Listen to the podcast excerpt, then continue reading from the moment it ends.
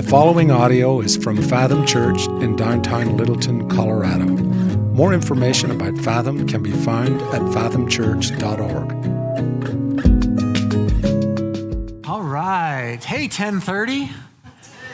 Hey. that was really weird. Hey, online. All right. Yeah, yeah. Hey, welcome to Fathom Church.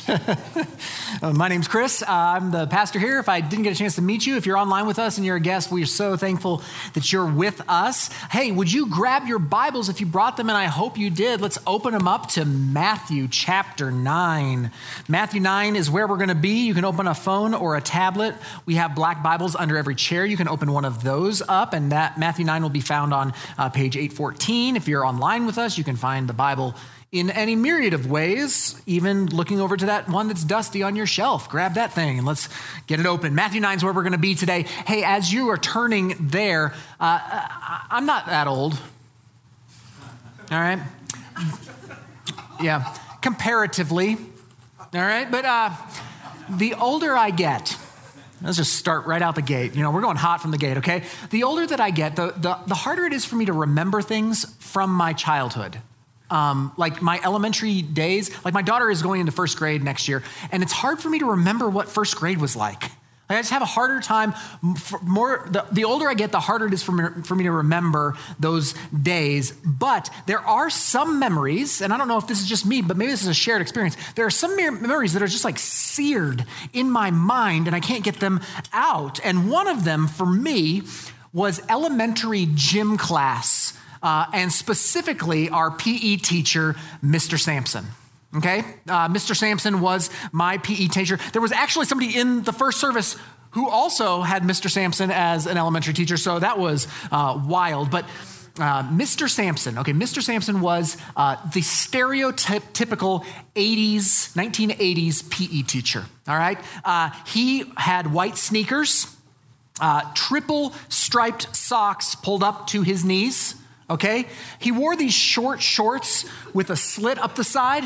I still have no idea what the slit's for, okay? If you know what the slit is for, talk to me afterwards. But uh, short shorts, slit up the side, a, a schmedium, that's not a small, that's not a medium, it's a schmedium polo shirt that was tucked into said shorts, okay? Uh, he had a whistle around his neck, a clipboard in his hands, and he wore a uh, nondescript mesh back ball cap. That's Mr. Sampson, okay? Just to get him in, he's seared into my memory, okay? Mr. Sampson.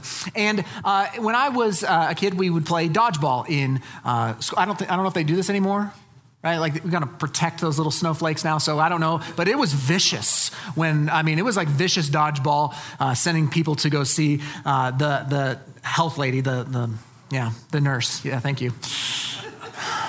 She's for another illustration another day, okay? But, um, but, but we played dodgeball, and when it came time to play dodgeball, Mr. Sampson would say this All right, everyone against the wall. All right, that's how he would start. Everyone against the wall, and then what would happen next? We'd pick teams. Okay? Now, here's how it works today. I read, read this online, okay? Uh, today's educational climate will give gym teachers the, the opportunity to pick teams themselves so that students are able to expand their circle of friends, they don't feel ashamed or excluded, and all teams can be made fair. Okay? That's fine.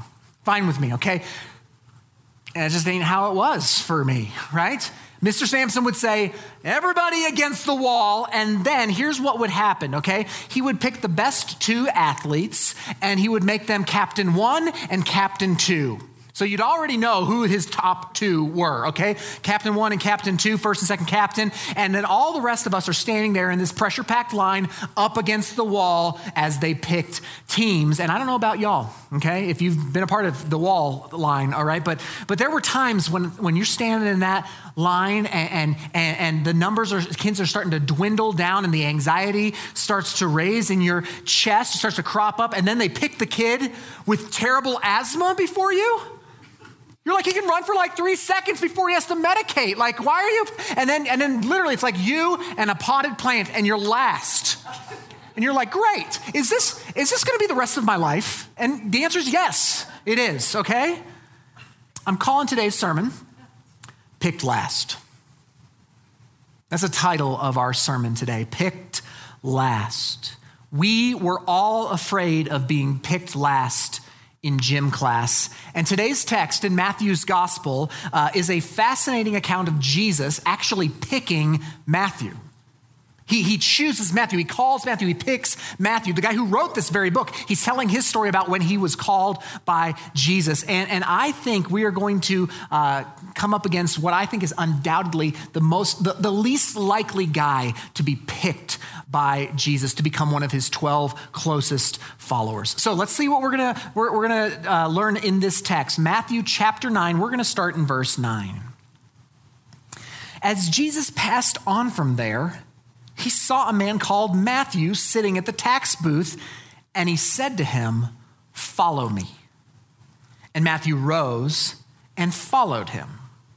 All right, so we only have a few verses to get through today, but uh, uh, we're taking it slow because there's a lot to mine out in each one of these verses. So in verse 9, Jesus, he's, remember, he is back on the Jewish side of the Lake of Galilee, the Sea of Galilee. So he's around Jewish people, and he sees Matthew, this man named Matthew. He's talking about himself in the third person, which is always enjoyable, right? He sees Matthew sitting at a tax booth, which means that Matthew's occupation is a tax collector. He's a tax collector, okay? Now, at this point in history, Israel is occupied by the Roman Empire. Rome is occupying Jerusalem and all the surrounding areas around Israel. And uh, so they're paying taxes not only to the temple, not only to their people, but now they're paying taxes levied on them by the Roman Empire. And one commentator at this point estimates that um, the taxes could have been as high as 30 to 40 percent of your gross income at this point that the Roman or that the Jewish people were paying, and and so tax collectors they would sit in booths, normally at gates or uh, at major interchanges in the city, and, and and they would collect taxes. But the interesting thing is how tax collectors got those jobs.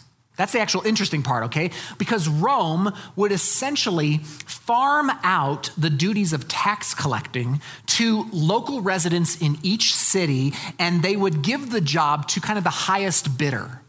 Whoever would pay them the most, they'd give the job to them. So, literally, tax collectors would pay Rome to do the work of collecting taxes. Now, here's why they would do this they would do it because tax collectors could charge an extra kind of commission on the top of your taxes, which essentially became their pay. Okay, and, and, and it would ultimately make them considerably more wealthy than if they weren't tax collectors, especially depending on how dishonest they were how much they would levy over top of the taxes that they were collecting. So, tax collectors are despised at this time. They are actually despised all through history and even today right? We don't like tax collectors. I mean, I, my, my uh, last house, uh, our neighbors across the street, uh, we met them one day, and Marcy and I were outside. We were chatting with this guy, our neighbor. He's a great guy, really friendly, jovial, kind. We're just chatting him up, and I'm like, oh, so tell me about your family. Oh, your wife. Okay, what does your wife do for work? And, and, and his response was, oh, she, she works for the tax division of the IRS. And like, we walk away, and I'm like a pastor, you know, supposed to be real holy or whatever. Walk away, I lean over to Martha, like, we'll be sure to have them over for lunch. Like you don't want somebody coming in and seeing all your stuff, right? Like a tax collector. Like, like we, it's, we don't like people who tax us. We don't like people who take our money, okay? And we say it tongue in cheek, but it's still this, it's true today as it was then. We don't like tax collectors. Well, they were among the most despised people in the ancient world. And it's not just because they were collecting taxes. Okay, in this case particularly, tax collectors were, were seen as traitors to their very countrymen. It's not just that they were collecting taxes for the man, it's that they were actually being traitors to their very countrymen. Okay, Matthew was a Jewish man. He's a Jew who paid Rome for the right to tax his own people, and he became wealthy because of it. Right? Are you starting to see why this guy would have culturally been picked last? Everyone hated tax collectors. I just can't get that home hard enough. And then Jesus, he says to this man, Follow me. He says, Follow me. Like that Jesus would call such a person to join his team is startling at the very least. It's shocking. I mean, this is, I mean, imagine this. Okay, the rift that this would have caused, even amongst the disciples. These Jews, the disciples, they would have hated tax collectors. And I mean, imagine this Jesus calling Matthew. I just don't think we can overemphasize how unbelievably radical this would have been. But listen, Matthew's immediate obedience to Jesus' call is just as startling as the fact that Jesus calls him.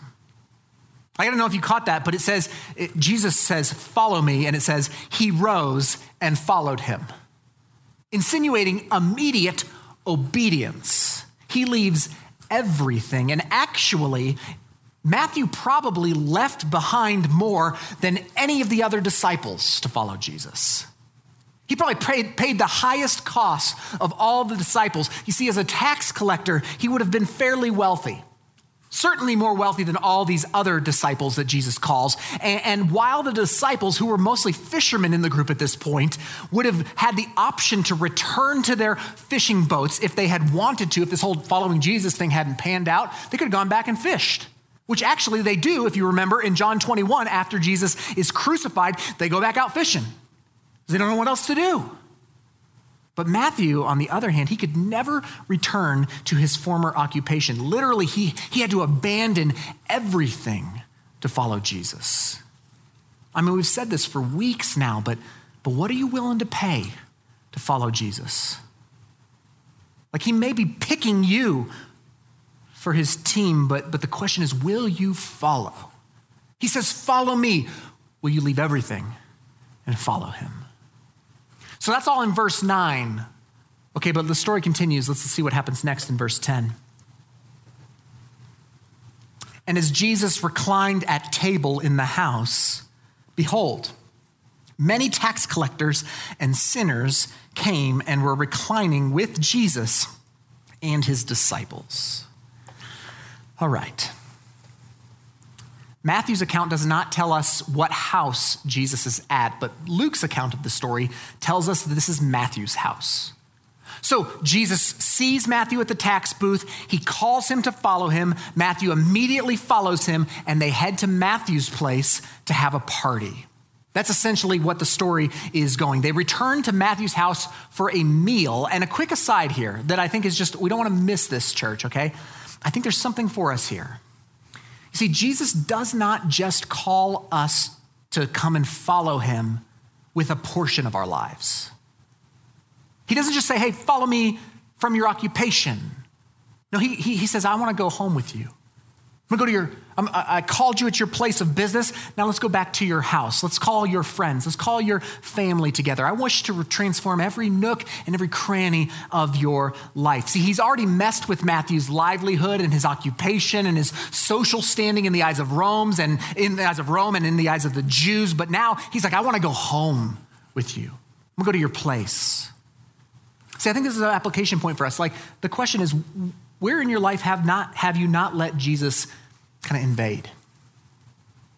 Like, what's that part of your life where, man, I love following Jesus with this section, but Jesus, why don't you just leave me this, this little part of my life alone? I don't really want you to come into this section. Yeah, I've got a relationship with Christ, but, but has he come home with you? Maybe it's not home, maybe it's work. Has he gone to work with you? Has he broken into your, your friend groups or, or maybe your hobbies, the recreation you do? What about your sexuality? And what about the, the way you speak and communicate to people, your language? Has he, has he invaded your finances? Is he Lord over that? Like, have you brought him into every aspect of your life? We've seen this in Matthew chapters 8 and 9. Discipleship is all encompassing. It is completely requiring, it costs everything you have to be his follower. So, Jesus is at Matthew's house now. He's at Matthew's house, and Matthew, hear me, he must have been wealthy if his home was going to be big enough to host a gathering like this. This is another evidence that he's been lining his pockets with his countrymen's dollars to have a home like this. And, so they're gathering together for a meal. Now, meals in this context are significantly different than meals are in our social context. These were important gatherings and occasions in the first century, and essentially, a meal would define your peer group and social status. When you would dine together, uh, as the saying went in the ancient world, to share a meal is to share a life. To share a meal is to share a life. Okay, sharing a meal, it was almost like an alliance with somebody. Essentially, it was a declaration that that person was being accepted into your group, into your social circle. And then you saw in the passage, did you notice who's at the party? Like who's with, you know, friends with tax collectors? More tax collectors. Ain't nobody else want to hang out with them.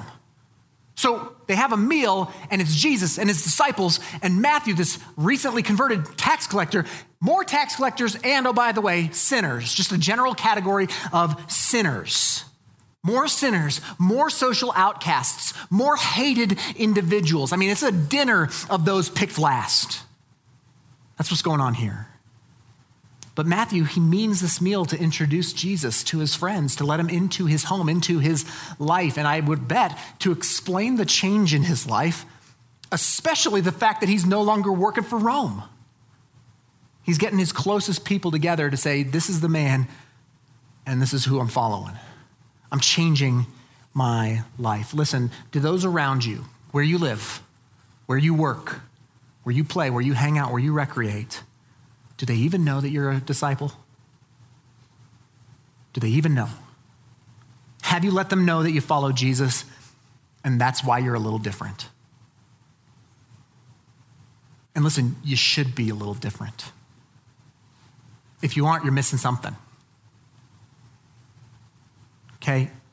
I love this scene, but I also love the little detail that Matthew interjects in here that, that Jesus is accompanied by his disciples as well.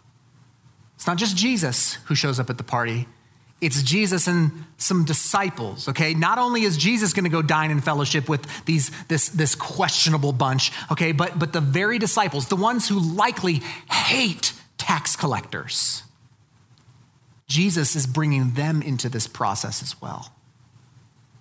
And so it is with us again, church. Goodness, Jesus expects us to dine with tax collectors and sinners if we are his disciples. Who are the tax collectors? Who are the sinners in your life? I mean, this is one of the greatest tragedies of those of us who have been following Jesus for a while is that for so many of us, the longer we follow Jesus, the least, less often we actually dine with people who are tax collectors and sinners. This happens all the time. We, we lose and lose kind of touch with people who, who Jesus would even have us minister to. He would want us to dine with. Like we talk about the Christian bubble, right? The longer you are a Christian, the more you kind of just get this bubble of Christians around you. And I would just point to this passage as a caution for us to kind of remember that Jesus' radical mission was to seek and save the lost and to use us to accomplish that mission. You don't just get you didn't just get saved for you. I mean, when was the last time you had somebody in your home who you knew did not love and worship the God that you love and worship? You shouldn't have to think too long about that. So I think this is partially a reminder for us to, to share Christ, to be evangelists, okay? But there's more here. There's even more here. Look at verse 11. When the Pharisees saw this, they said to his disciples, Why does your teacher eat with tax collectors and sinners? Okay, so enter the Pharisees into this story. Obviously, these guys are not invited to the meal. Even if they were, they certainly would not have shown up. I mean, to them, to the Pharisees, goodness, this whole thing would have been gross. It would have been dirty. It would have been dishonorable to go to a meal filled with tax collectors and sinners, Gentiles. Oh, they would never show up. But why are they even there? Why are they even showing up there? Just like looking in the window, peering in, peeping Tom, right? Like, what are they just creeping on the party? Like, I don't understand what they're doing there just hanging outside while Jesus and his disciples are eating with a herd of sinners. But they're keeping their watch on him. Beware this watchdog tendency, church. They're just keeping their eyes on him. I mean, it's kind of a disturbing thought here. Why are these Pharisees even hanging out? But they are there. They're eavesdropping on the experience and obviously upset, they question Jesus, but they don't ask it to him. It says they asked his disciples. They don't want to approach Jesus. They want to approach his disciples and be like, hey, what's the teacher doing eating with tax collectors and sinners? Like maybe, I don't know why they're doing this. Maybe it's because Jesus has no time for these fools. I mean, that, that could be legit, but, but maybe they're just afraid to engage him. I mean, goodness, you know this to be true, but it's so much easier to talk about someone than it is to talk to them. It's so much easier to talk behind somebody's back or with a third party, or goodness, send a text or, or send an email. I mean, how bold are you behind your keyboard in your screen in a comment on Facebook? So much more bold than you ever are face to face with a human being. So they're chatting with the disciples about him, but Jesus actually overhears them. It gets interesting. Look at verse 12. When Jesus heard it, so he heard the question, he then said, Those who are well have no need of a physician, but those who are sick. Go and learn what this means. I desire mercy and not sacrifice, for I came not to call the righteous, but sinners.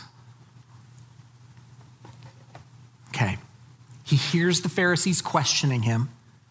And Jesus gives three statements in those two verses uh, that kind of form an authoritative saying of Christ, which actually I think those two verses might be some of the most beautiful passages in the Gospel of Matthew. So let's look at these three statements that he says because I think they're really informative. The first thing that he says is a proverb, kind of a proverbial statement around the first century that says, Those who are well have no need of a physician, but those who are sick. So that's like a proverb. And it was common to the near, uh, the Near East in the first century, okay? The second uh, thing that he says is he, he quotes the Old Testament.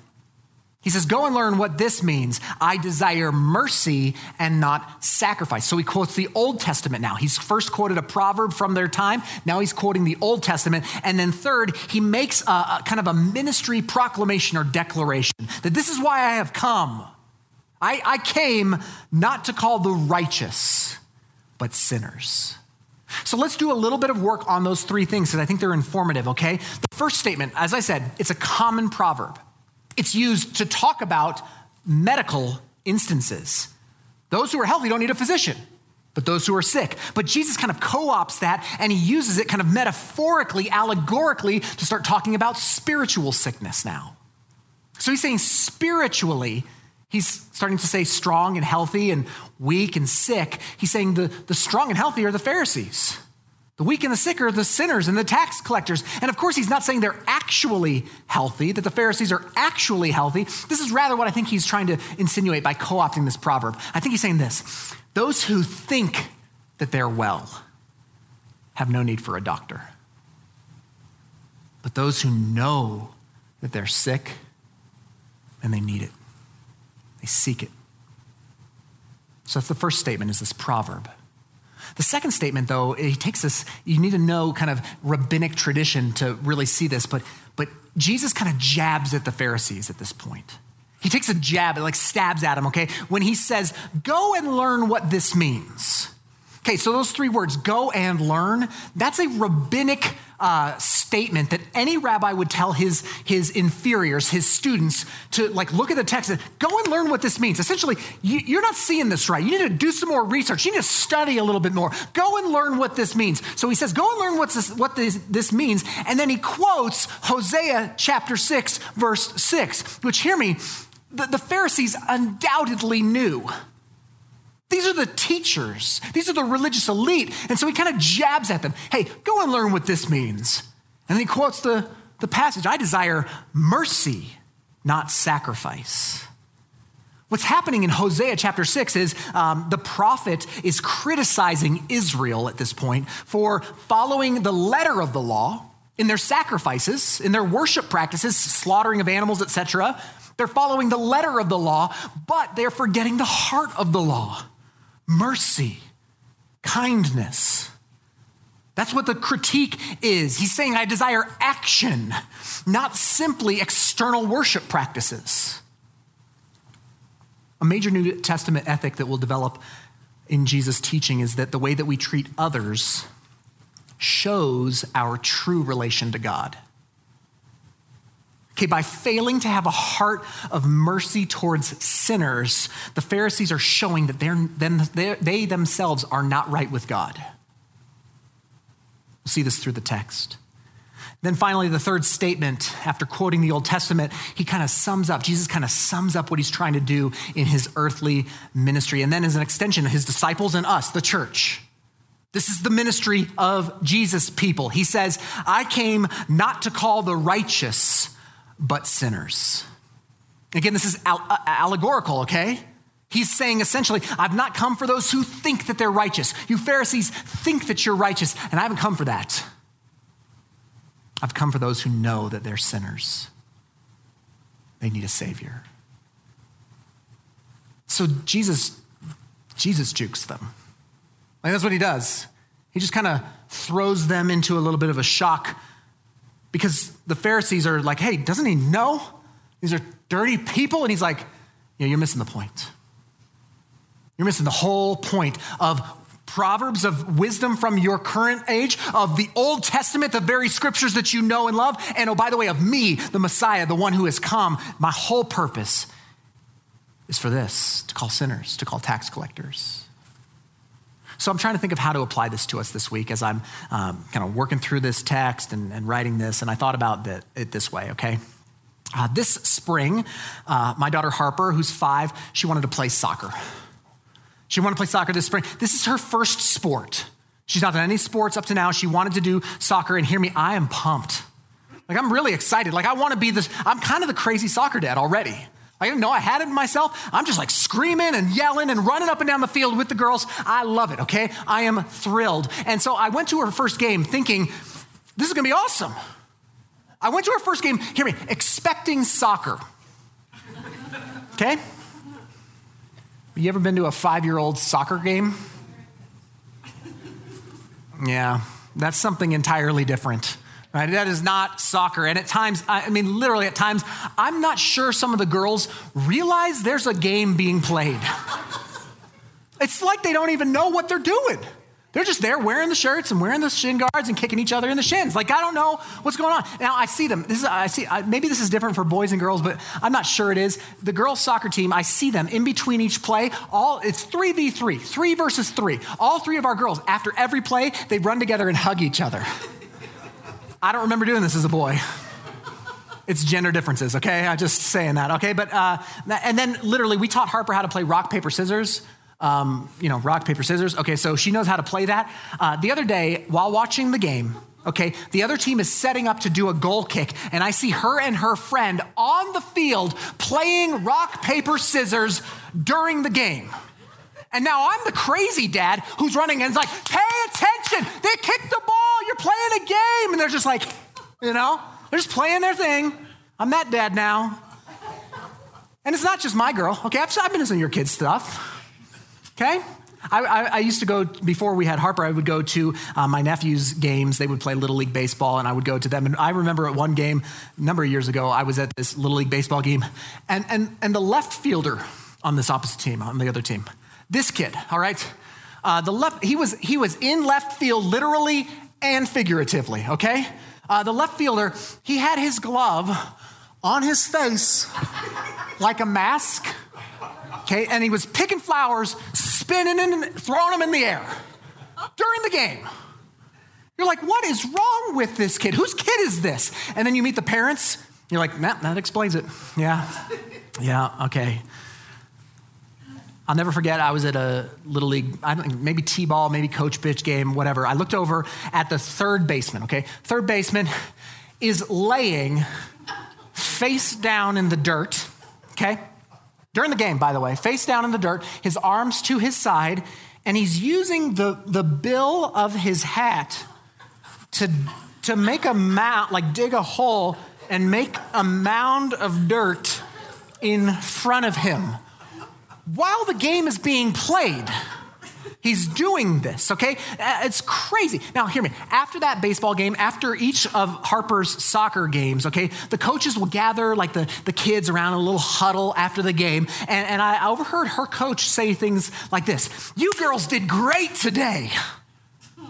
Okay? I'm so proud of you. You're great soccer players. And I'm hearing this and I'm thinking, did you just watch the same thing that I watched?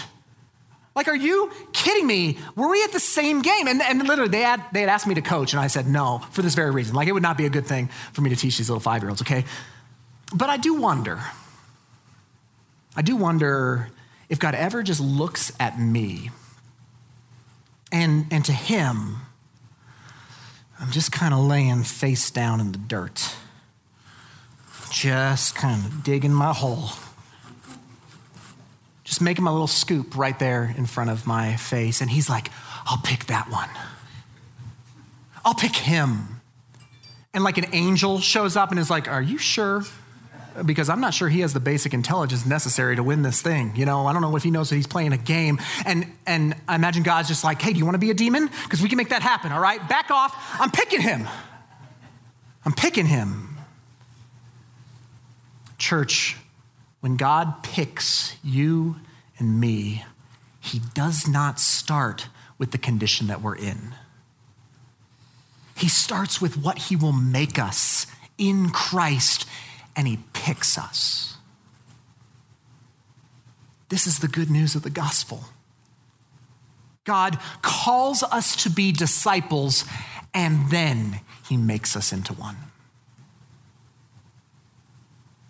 And this principle of God picking those who, who the world would pick last is just carried all throughout the scriptures and into our thought theology, okay? I mean, so many people just utterly mistakenly think that their activity precedes their identity, that what they do for God is the reason why God loves them and chose them and delights in them. But listen, that's just bad theology, church.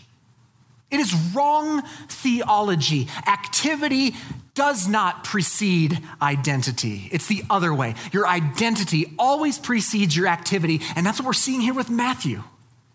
Matthew is picked by Jesus, his identity is changed. As Colossians says, out of the kingdom of darkness and into the kingdom of the beloved Son. He is changed in identity, and then let's go to your house. Let's start working on this stuff. Let's go. Follow me. God chooses us, and then God changes us. That order is incredibly important. Incredibly important. So today, listen, some of you need to accept the fact that Jesus is picking you. That he's calling your name, that you're not going to get picked last, that it's not you up against the wall all by yourself, and nobody wants you. He's calling you today, and you need to respond like Matthew. You got to leave it all behind and follow him. I said this in the first service in person online. I'll say it again. Like, have you put your trust in Jesus Christ as Lord? We call that being saved or, or being converted or being born again. Like, like he might be picking you today. And listen, I just invite you, if, he's, if you hear his words, follow me. You can follow him today. Even if you're online, you can follow him today. But then for others of us in here, maybe we've been following him. Like you've already decided, I'm going to follow Jesus, but maybe we've become a bit like the Pharisees. And don't be too quick to cast that off because, because you may have slipped into thinking that God picked you because you were great, because you're helpful, because you make a really good player on his team, because you can keep the rules really well because he saw something in you and he's like, Yeah, I'm picking, I picked you because of your ability. I picked you because of your, your strengths. I picked you because, man, I really need you on my team or we're in big trouble. Listen, the fact, here's the truth the empirical evidence that you are actually not worth picking is the fact that he picked you. He did not come to call the healthy. He did not come to call the righteous. The fact that he picked you means that you are sick and you're a sinner. And he picked you. and he changed your identity from sick sinner to healthy and righteous follower of Christ. If he picked you, that's actually the evidence that you fit into the Matthew tax collector sinner category. I mean, I quote this verse often, and actually that's what we had read over us this morning. But 1 Corinthians 6, 9 through 11 says this Or do you not know that the unrighteous will not inherit the kingdom of God? Don't be deceived. Neither the sexually immoral, nor idolaters, nor adulterers, nor men who practice homosexuality, nor thieves, nor the greedy, nor drunkards, nor revilers, nor swindlers will inherit the kingdom of God. Verse 11, and such were some of you. But you were washed. You were sanctified. You were justified in the name of the Lord Jesus Christ and by the, the Spirit of our God. Listen, that whole list of things, those who will not inherit the kingdom, none of that matters. You know what matters? The words, and such were some of you. Some of you need to repent for forgetting that you were Matthew, that you were a sinner waiting in line to be picked for dodgeball, that you were a kid with your face in the dirt, scooping up your pile and he still picked you. You need to remember that. And then finally, for all of us, if you are a follower of Jesus, I want us to see that, that Jesus is going to bring us along in his mission to call sinners. This is intrinsically what it means to follow Jesus. Is that he brings you along on that mission. Hear me, who is it in your life that you need to invite over for a meal and share why you're different. I know it's not sexy to talk about evangelism today. I know it's not. You know why? Because people will think you're weird. People will think, your neighbors will think you're weird. Your coworkers will think you're weird. It's not cool. Don't put your religion on me, bro. Like that's that's normal in our world. But this is a call to evangelism intrinsically linked with Jesus' call for us to follow him. This is our call. So, who is it for you? And I challenge you, liter- legitimately, who is it that you need to have over for dinner? Fathom Church, may we stand in awe of the God who picked us to follow him. And may we be all the more courageous to share that hope with those who are sick and dying around us. This is the call. And there's no spectators in this sport. We're called to play. Let's pray together. Lord, we are grateful for your word. We are grateful for this story that, that even Matthew would be bold enough to share in his gospel. Lord, when you called him that day to follow you, do you think he had anything in his mind about writing down a gospel account that we would be reading 2,000 years later? No, you picked him. The most hated, the most despised, the one who was a traitor to, to your very people, and you, you picked him, and you called him, and you used him. Holy Spirit, I pray that be true of us. Many of us have been picked. Some of us, Lord, even today, through the power of the Holy Spirit, you might be calling, you might be picking. I pray that response would happen. It doesn't need to be some sort of like recite after me prayer, but, but if you, even, even in this room, even online, if you feel like, like Jesus is beckoning you to follow him, then you can just say, I follow you. I want to follow you, Jesus. I want to follow you. I want to leave behind whatever you would have me leave to follow. That could happen today, Lord. I do pray that that would be happening. And I do also pray for those of us who have slipped into some sort of lack of remembrance that you picked us last. From the last, you picked us.